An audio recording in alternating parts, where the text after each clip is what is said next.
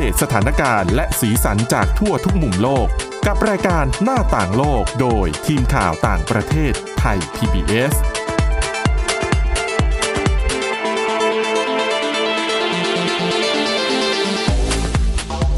วัสดีครับ ต้อนรับคุณผู้ฟังสู่รายการหน้าต่างโลกกับทีมข่าวต่างประเทศไทย PBS นะครับ วันนี้มีหลากหลายเรื่องราวอยู่กับคุณกรีนจิรวัตรมาสุขและผมก้าวพงศธรสุขพงศ์ครับ ครับผม สวัสดีครับ อ่ามีทั้งเรื่องในเอเชียก็เป็นเรื่องของโควิด -19 นะคครัรับบเป็นเรื่องที่ตื่นตระหนกกันมากทีเดียวสำหรับการพบการกลายพันธุ์ของโควิด -19 ในเวียดนาม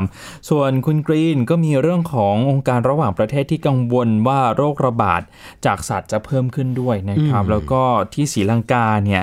มีหายนะทางทะเล อันนี้เป็นข่าวใหญ่เหมือนกันนะใช่แต่ว่าโดนครับกระแสโควิด -19 เนี่ยกลบไปทำให้ข่าวอาจจะไม่ได้เป็นที่รับรู้ เป็นวงกว้างมากพอ แต่ก็ถือว่าน่าเป็นห่วงนะคุณกรีนมันก็เป็นน่าเป็นห่วงเป็นเรื่องที่น่าเป็นห่วงอย่างมากเลยนะฮะเพราะว่าหายนะครั้งนี้เนี่ย เห็นภาพแล้วก็น่ากลัวจริงๆอะครับตอนแรกตอนแรกที่ผมดูภาพเนี่ย ผมคิดว่า คือภาพอะมันเป็นภาพของคนเนี่ยที่วิ่งโกยอะไรสักอย่างหนึ่งขึ้นจากทะเล แล้วก็มีภาพหนึ่งที่เป็นภาพซูมอินไปที่มือของคน คนที่กำลังโกยของเหล่านั้นน่ะอยู่ฮะแล้วทีนี้ปุ๊บภาพมันก็ปรากฏว่า ผมก็เกิดข้อสงสัยว่า เฮ้ยมันคือเม็ดข้าวสารเหรออ หรือว่ามันคือข้าวสารปลอมคือมันมันเป็นลักษณะของเม็ดขาวๆเม็ดขุ่นๆอะไรอย่างเงี้ยฮะทีนี้ปุ๊บตามข่าวเนี่ยเขาก็บอกว่าศรีลังกาตอนนี้กำลังเผชิญกับหายนะทางทะเลนะฮะหลังจากเรือขนส่งตู้คอนเทนเนอร์เกิดไฟไหม้ฮะแล้วก็ไม่ว่าจะเป็นสารเคมีหรือว่าเม็ดพลาสติกมหาศาลจากเรือเนี่ย หลุดไหลลงสู่ทะเล โอ้โห อย่างที่บอกว่า ที่ผมเห็นว่าเป็นเหมือนข้าวสารหรือว่าอะไรที่มันเป็นคุณๆนะฮะครับ มันคือเม็ดพลาสติกอืมนะฮะแล้วตอนเนี้ยที่อันตรายกว่านั้นก็คือ มันกำลังพัดขึ้นฝั่งฮะ ซึ่งสัตว์เล็กสัตว์น้อยเนี่ย มันก็มีโอกาสที่จะกินเข้าไปไงขนาดพลาสติกใหญ่ๆอะ บางชิ้นเนี่ย ปลาก็ยังตอดยังกินเข้าไปเลยอืมนะฮะเรือขนส่งสินค้าจากสิงคโปร์ฮะอ่า X-Press Pearl เขาขนตู้คอนเทนเนอร์กว่า 1,500 ตู้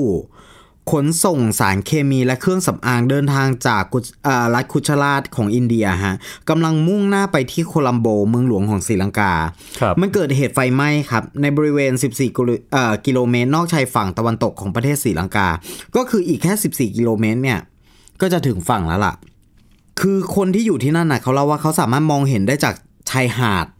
ในกอมโบฮะ ซึ่งมันเป็นแหล่งท่องเที่ยว ซึ่งก็มีคนไปท่องเที่ยวอยู่แหละ แล้วก็ชายหาดแห่งเนี้ยได้รับผลกระทบอย่างมากนะฮะเหตุการณ์ดังกล่าวทำให้เกิดควันไฟกระจายไปทั่วนะฮะพร้อมกับขยะต่างๆ ที่หลุดลอดออกมา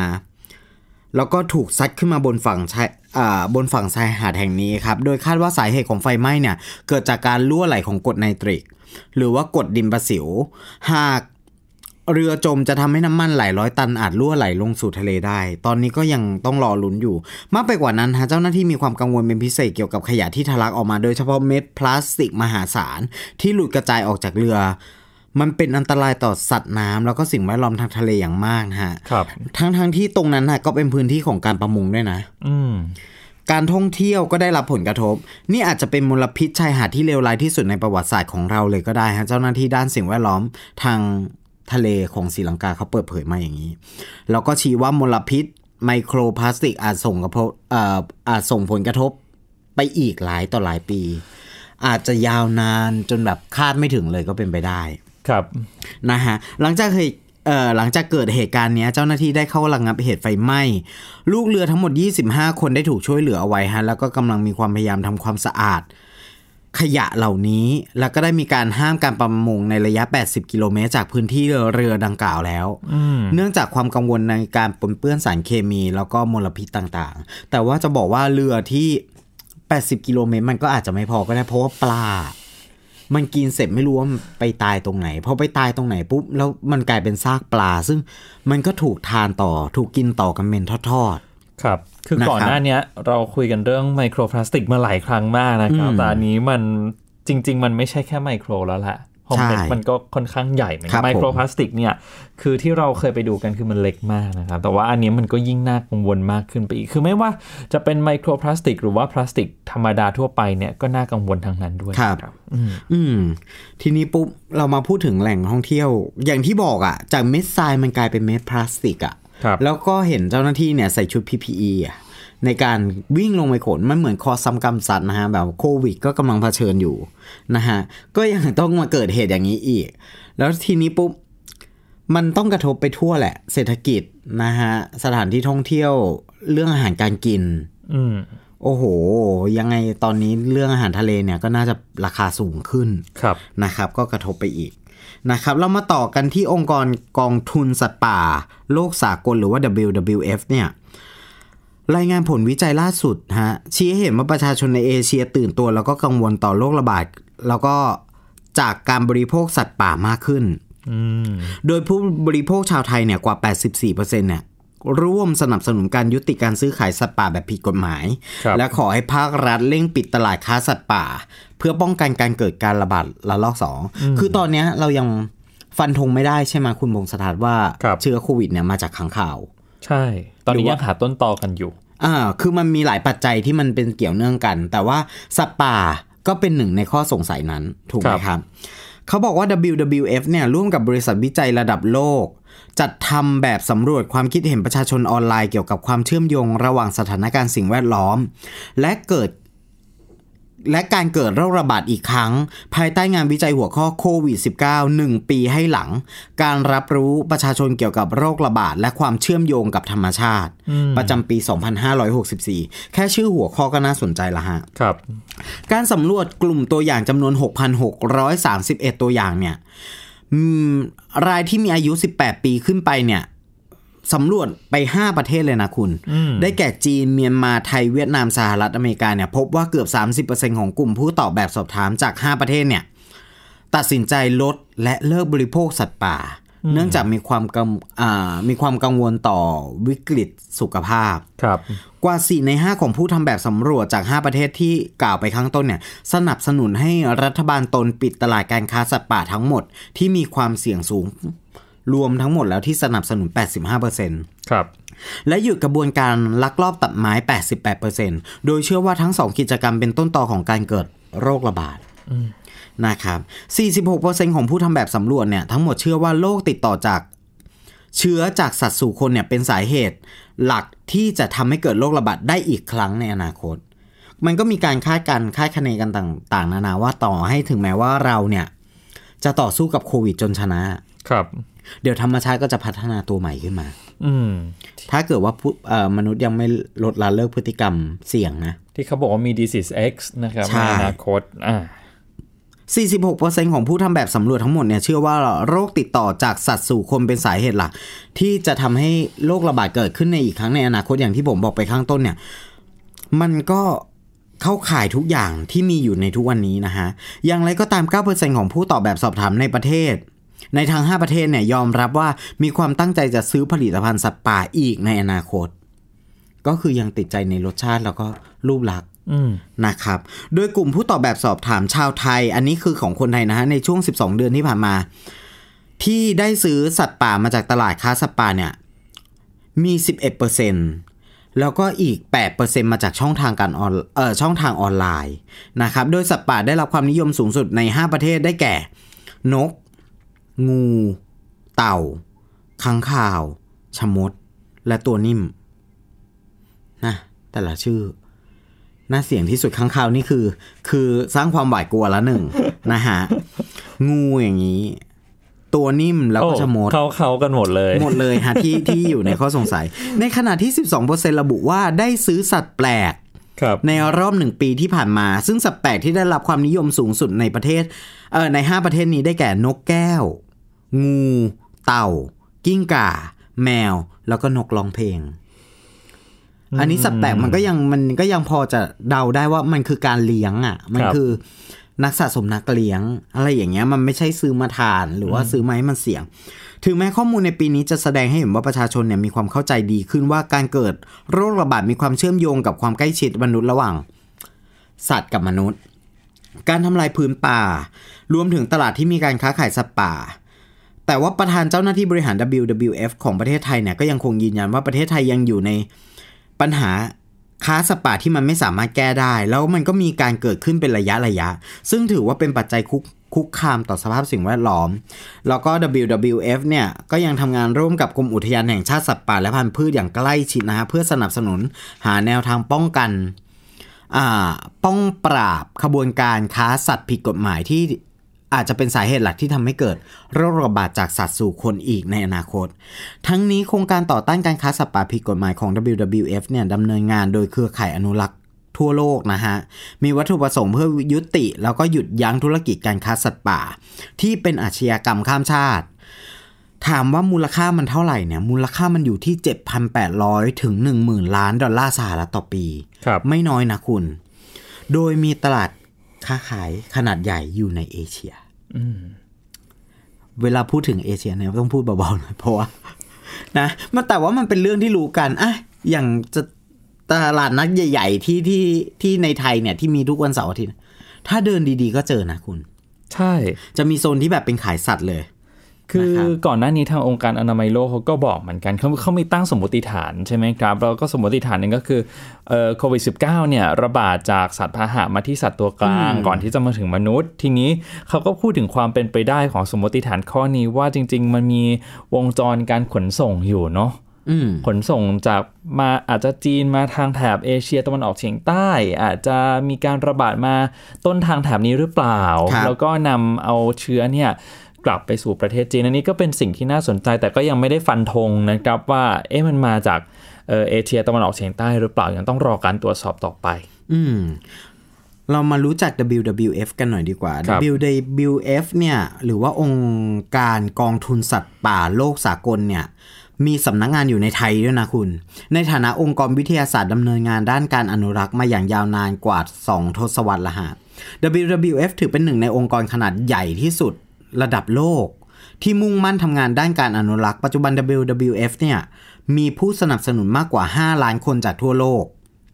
และเครือข่ายองค์กรทำงานร่วมกันมากกว่า 100 ประเทศอ่า พันธกิจของ WWF เนี่ยก็คือการหยุดยั้งการเปลี่ยนแปลงของสภาวะธรรมชาติของโลกในเชิงลบ และสร้างอนาคตที่ยั่งยืนของโลก ที่มีมนุษย์สามารถอยู่ร่วมกันกับธรรมชาติได้อย่างมีความสมดุล ด้วยการอนุรักษ์สภาพชีววิทยาที่หลากหลายนะฮะแล้วก็มุ่งทำงานเพื่อรักษาทรัพยากรด้านพลังงาน ให้ถูกนำกลับมาใช้อย่างสมดุลแล้วก็ยั่งยืน รวมทั้งสนับสนุนการทำงานเพื่อหยุดยั้งมลพิษ และการบริโภคที่เกินพอดีนะครับอะ เอาละครับ เดี๋ยวช่วงต่อไปชวนคุยกันเรื่องโควิด -19 ต่อนะครับ เป็นเรื่องของการพบการกลายพันธุ์ของโควิด -19 ในเวียดนาม จะน่ากังวลแค่ไหน เดี๋ยวติดตามกันในช่วงหน้าครับ ครับผม หน้าต่างโลกโดยทีมข่าวต่างประเทศไทย PBS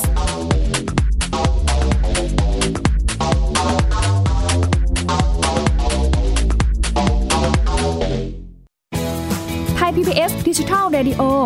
Infotainment for All สถานีวิทยุดิจิทัล จากไทย PBS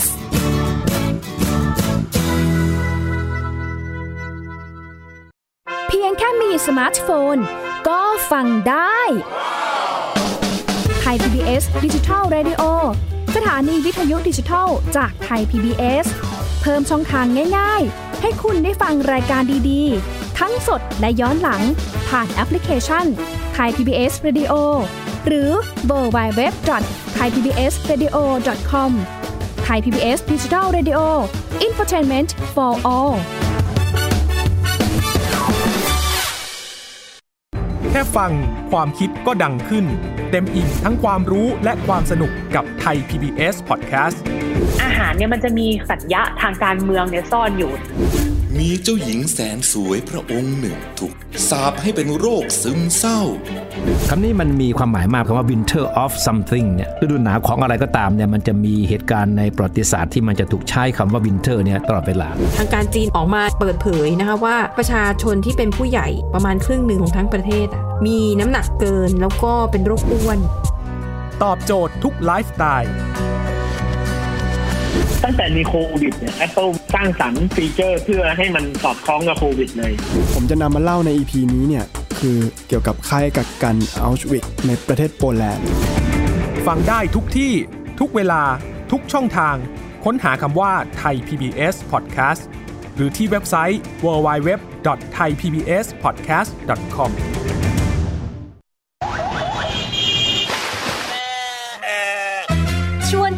ตะลุยไปให้สุดโลก สบัดจินตนาการกับเสียงต่างๆ ไปพร้อมกัน ในรายการเสียงสนุกทาง www.thaipbspodcast.com และแอปพลิเคชันไทย PBS Podcast แล้วเจอกันนะครับ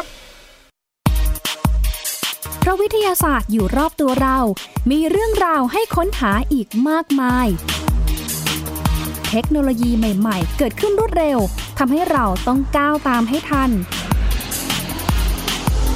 เดตเรื่องราวทางวิทยาศาสตร์ เทคโนโลยี และนวัตกรรม ที่จะทำให้คุณทันโลก กับรายการ s c i e n t e c h ทุกวันจันทร์ถึงวันศุกร์ทางไทย PBS Radio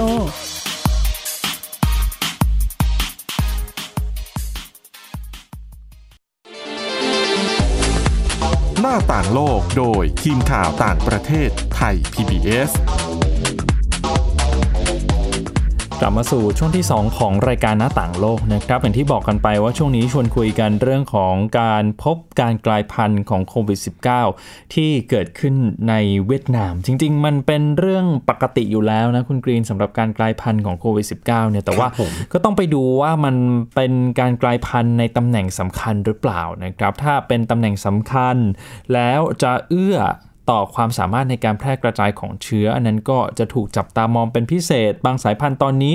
ก็ได้ชื่อว่าเป็นสายพันธุ์ที่น่ากังวลไปแล้วนะครับองค์การอนามัยโลกให้สีสายพันธุ์หลักๆ ก็คืออังกฤษแอฟริกาใต้เอ่ออินเดียแล้วก็บราซิลจริงๆตอนนี้เขามีชื่อเรียกใหม่แล้วนะครับ เป็นพว่ายัญชนะของกรีกว่าอะก็เรียกเรียงกันไปมีเอ่อบีตามีแกมมาอะเดี๋ยว ถ้ามีเวลาเนี่ยเดี๋ยวเอามาเล่าให้ฟังกันอีครักบทีผมแต่ว่ามันก็จะค่อนข้างจำยากนิดนึงนะอืมอ่า บางคนก็ติดปากไปแล้วว่าอะสายพันธุ์อังกฤษสายพันธุ์แอฟริกาใต้บราซิลอินเดีย แต่ว่าบางคนก็บอกว่าการไปเรียกชื่อแบบนี้เป็นการตีตรามากไปหรือเปล่านะครับทำให้เหมือนเป็นการแปะป้ายว่าเอะประเทศนี้เป็นจุดกำเนิดของโควิด -19 เอาละครับก็คือเรื่องของเวียดนามเนี่ย เมื่อช่วงสุดสัปดาห์ที่ผ่านมา เชื่อว่าคุณผู้ฟังน่าจะได้ติดตามข่าว ซึ่งก็เป็นข่าวคลึกโครมกันมากทีเดียวนะครับ ในบ้านเราในสื่อหลายสำนักทั่วโลกก็ลงข่าวพาดหัวกันว่าเป็นการพบเชื้อลูกผสมอ่าภาษาอังกฤษเขาใช้คำว่า hybrid variant นะครับ ซึ่งหลายคนก็ตีความกันไปว่าลูกผสมคือยังไงน่ากลัวขนาดไหน ในข่าวเนี่ย เขาบอกว่าเป็นลูกผสมระหว่างสายพันธุ์อังกฤษกับสายพันธุ์อินเดีย อังกฤษก็คือ B117 ส่วนอินเดียก็คือ B1617.2 นะครับ พอหลายคนฟังชื่อว่าเป็นสายพันธุ์ลูกผสมก็อาจจะทำให้คิดไปว่าเป็นการผสมกันระหว่างสองสายพันธุ์นี้หรือเปล่า แต่จริงๆ เนี่ยหมายถึงสายพันธุ์อินเดีย B1617.2 ที่มีการกลายพันธุ์ในลักษณะเดียวกับสายพันธุ์อังกฤษนะครับ ข้อมูลของสถาบันแห่งชาติด้านระบาดวิทยาของเวียดนามเนี่ยเขาเปิดเผยว่าจุดที่กลายพันธุ์ก็คือตำแหน่งที่เรียกว่า Y144 อยู่บนโปรตีนหนาม มันหายไปครับ ทีนี้การหายไปมันมีนัยสำคัญอย่างไรทางรัฐมนตรีสาธารณสุขเวียดนามบอกว่าโอ้การกลายพันธุ์อันนี้อันตรายอย่างมากทีเดียวนะครับ จะต้องจับตาดูให้ดี แล้วการที่ไปเพาะเชื้อในห้องปฏิบัติการเนี่ยพบว่าเชื้อไวรัส แพร่กระจายได้ง่ายขึ้น โดยเฉพาะในอากาศด้วย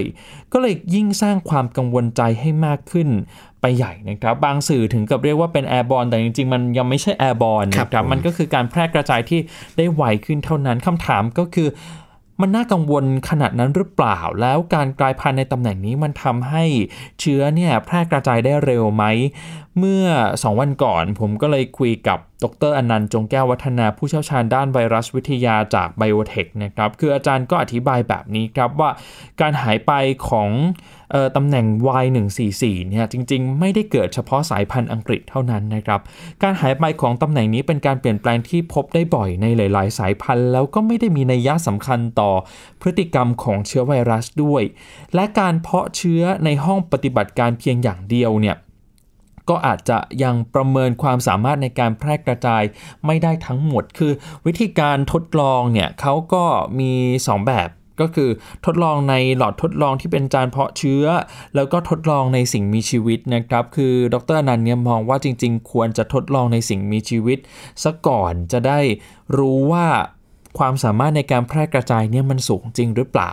แล้วที่บอกว่าแพร่เชื้อได้ไว แพร่กระจายได้ไวเนี่ยก็ต้องมีตัวเปรียบเทียบด้วยนะครับ คืออาจารย์อธิบาย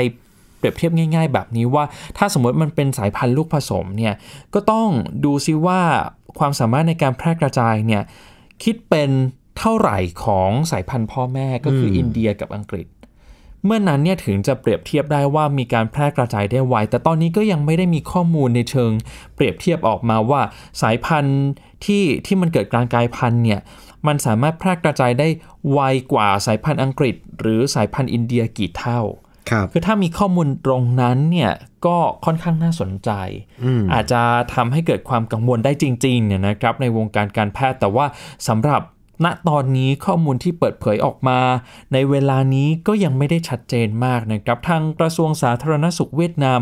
ก็บอกว่าเตรียมที่จะเปิดเผยข้อมูลรหัสพันธุกรรมของเชื้อไวรัส ของการกลายพันธุ์เนี่ยในระบบฐานข้อมูล g i s ในเร็วๆนี้ แต่ขอตรวจสอบข้อมูลก่อนครับอันนี้ก็เป็นความคืบหน้าในเรื่องของเวียดนามที่พบการกลายพันธุ์ ก็คือต้องการบอกคุณผู้ฟังว่าอย่าเพิ่งตื่นตระหนกกับสิ่งที่เกิดขึ้นครับผมคือทางรัฐมนตรีสาธารณสุขเวียดนามเนี่ยเขาบอกว่า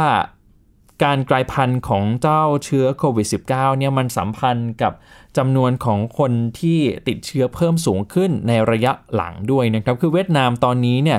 เเจอโควิด -19 มา 4 ระลอกและ แล้วระลอกล่าสุดก็เริ่มตั้งแต่เดือนเมษายนเป็นต้นมา คือจำนวนผู้ติดเชื้อในระลอกล่าสุดเนี่ย คิดเป็นมากกว่า 50%ของผู้ติดเชื้อทั่วประเทศนะครับ ผู้ติดเชื้อทั่วประเทศมีประมาณ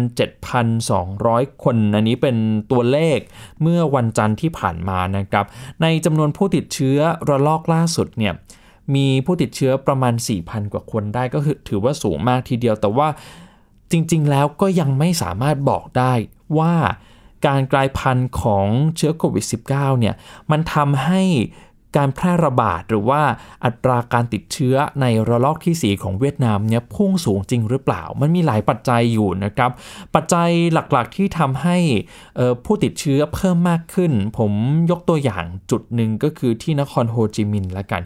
นครโฮจิมินห์นี่เป็นศูนย์กลางภาคธุรกิจของเวียดนามเลยนะครับ เป็นภาคการเงินธุรกิจที่สำคัญมาก ทีนี้นครโฮจิมินห์ก็ต้องใช้มาตรการรักษาระยะห่าง เป็นเวลา 15 วัน หลังจากที่จำนวนเคสผู้ติดเชื้อเนี่ยเพิ่มขึ้นเรื่อยๆ เข้าไปดูสาเหตุของการติดเชื้อที่เพิ่มสูงก็มีหลายสาเหตุครับ แต่ว่าหนึ่งในสาเหตุสำคัญก็คือเรื่องของการระบาดการพบผู้ติดเชื้อเป็นกลุ่มก้อน เป็นคลัสเตอร์ มีทั้งพนักงานธนาคาร ทั้งในครอบครัว แล้วที่สำคัญเลยก็คือกลุ่มความเชื่อทางศาสนาคริสต์นะครับ อันนี้ก็เป็นการรวมตัวกันอยู่แล้วก็เอื้อต่อการ แพร่ระบาดของโรคได้มากขึ้นด้วยทางนครโฮจิมินห์เนี่ยเขาก็ต้องใช้มาตรการต่างๆ มากมายนะครับ ไม่ว่าจะเป็นการใช้มาตรการรักษาระยะห่างด้วย การปิดร้านค้าปิดบริการที่ไม่จำเป็น แล้วก็ให้คนเนี่ยทำงานอยู่ที่บ้านหรือว่า work from home เป็นหลักนะครับ แล้วก็ปูพรมตรวจคัดกรองโควิด -19 อย่างเข้มข้นเลยเขาตั้งเป้าว่าจะเก็บตัวอย่างให้ได้ ตกวันละ 1 0 0 0 0แสนตัวอย่าง เยอะทีเดียวนะ คือคือภาพรวมของเวียดนามเนี่ยที่บอกว่าเจอการกลายพันธุ์ ทางดรอนันต์ก็บอกว่าเป็นเรื่องที่ดีนะ ที่ทางอืมทีมของนักวิจัยในเวียดนามสามารถพบ การกลายพันธุ์จากการถอดรหัสทางพันธุกรรม แล้วก็ทำได้อย่างรวดเร็วนะครับครับแต่ทีนี้การที่ออกมาเปิดเผยแล้วการใช้คำด้วยเนี่ยมันก็อาจจะยิ่งทำให้คนรู้สึกตื่นตระหนกคนเข้าใจผิดกันไปได้ เพราะว่าเมื่อช่วงสุดสัปดาห์ที่ผ่านมาก็ถือว่าเป็นข่าวใหญ่ข่าวหนึ่งเลยแหละ คนก็ตั้งข้อสังเกตเกิดคำถามกันว่าเอ๊ะการกลายพันธุ์ลูกผสมนี่มันเป็นอย่างไรกันบ้างนะคุณกรีนครับในสำนักข่าวก็มีคนอยากรู้เยอะเหมือนกันนะครับคือเขาก็เข้าใจไปว่ามันคือการรวมกันระหว่างสองสายพันธุ์แต่จริง ๆ มันไม่ใช่ใช่ครับผมอ่าเอาละครับเดี๋ยวถ้ามีความคืบหน้าเพิ่มเติมเดี๋ยวก็จะนำมาอัปเดตให้คุณผู้ฟังได้ฟังกันด้วยนะครับสำหรับคุณผู้ฟังที่สนใจติดตามฟังเกี่ยวกับข่าวต่างประเทศย้อนหลังเนี่ยสามารถเข้าไปในพอดแคสต์แล้วก็ search ชื่อรายการหน้าต่างโลก เลือกประเด็นที่สนใจได้เลยนะครับครับผมสำหรับวันนี้หมดเวลาแล้วครับคุณกรีนจิรวัตรมาสุขผมก้าวพงศธรสุขพงศ์ลาไปก่อนนะครับ สวัสดีครับ สวัสดีครับ Thai PBS podcast. View the world via the voice.